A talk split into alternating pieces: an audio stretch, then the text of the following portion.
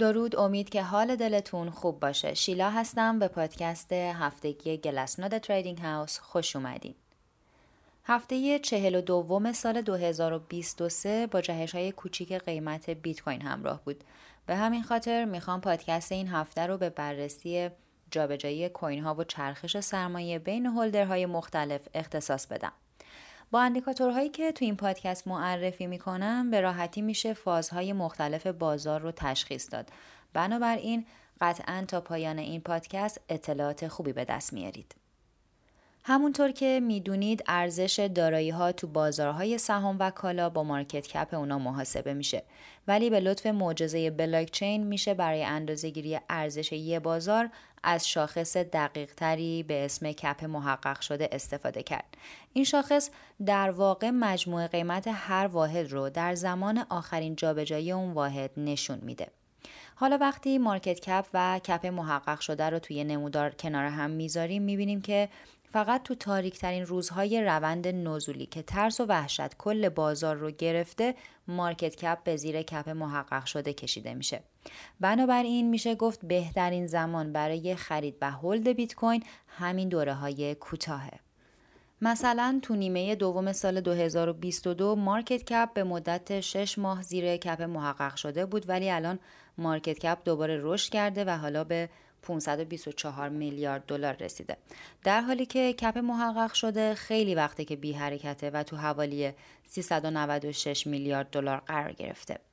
همونطور که گفتم کپ محقق شده یه شاخص بر مبنای زمانه. پس وقتی باندهای سنی کپ محقق شده رو بررسی می‌کنیم می‌بینیم که تو روندهای سعودی باند سنی کوین های قدیمی تر کوچیک و باندهای سنی جوون تر بزرگ میشن. چون هولدرهای بلند مدت کوین های تو کف خریداری شده رو به سرمایه گذارهای بی تجربه جدید میفروشن.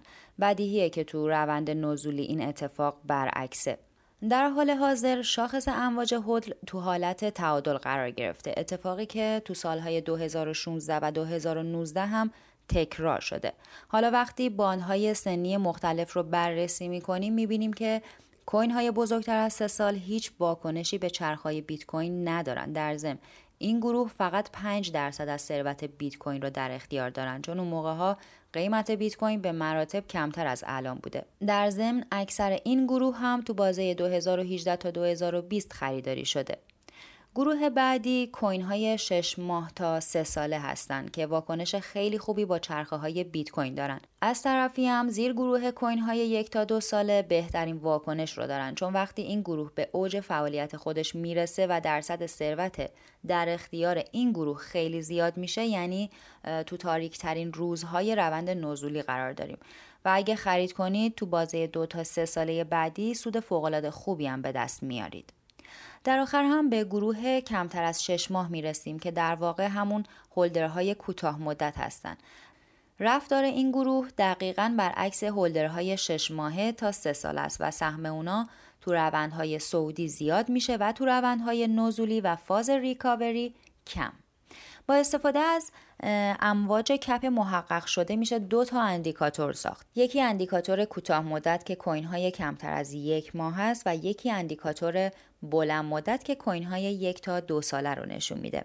تو روندهای نزولی اندیکاتور بلند مدت رشد می‌کنه و بیشتر از 15 درصد میشه.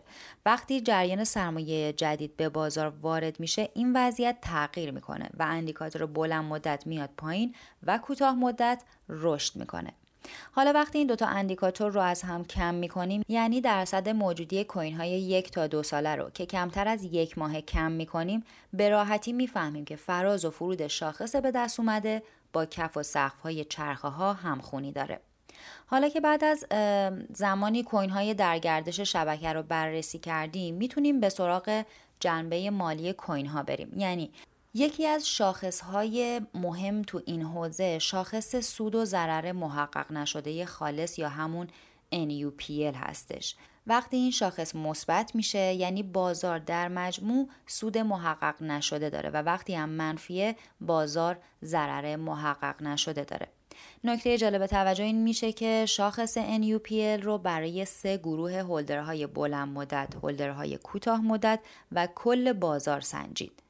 در حال حاضر NUPL هولدرهای بلند مدت و کل بازار مثبته ولی NUPL هولدرهای کوتاه مدت نزدیک به صفره و با توجه به اینکه مبنای این گروه تو سطح 27800 دلاره یعنی سطح 28000 دلار اهمیت فوقالعاده بالایی داره در آخر شاخصی رو معرفی می‌کنیم که نسبت NUPL نام داره و قدرت خیلی خوبی هم داره. وقتی این شاخص مثبت میشه یعنی تو اعماق روند نزولی هستیم و وقتی هم خیلی منفی میشه یعنی باید منتظر قله سازی چرخه باشیم. الان این شاخص تو محدوده منفی 25 صدم قرار گرفته که باز هم مشابه با دوره ریکاوری سال 2016 و 2019 امیدوارم که این مطالب براتون مفید بوده باشه. تا پادکست بعدی خدا نگهدار.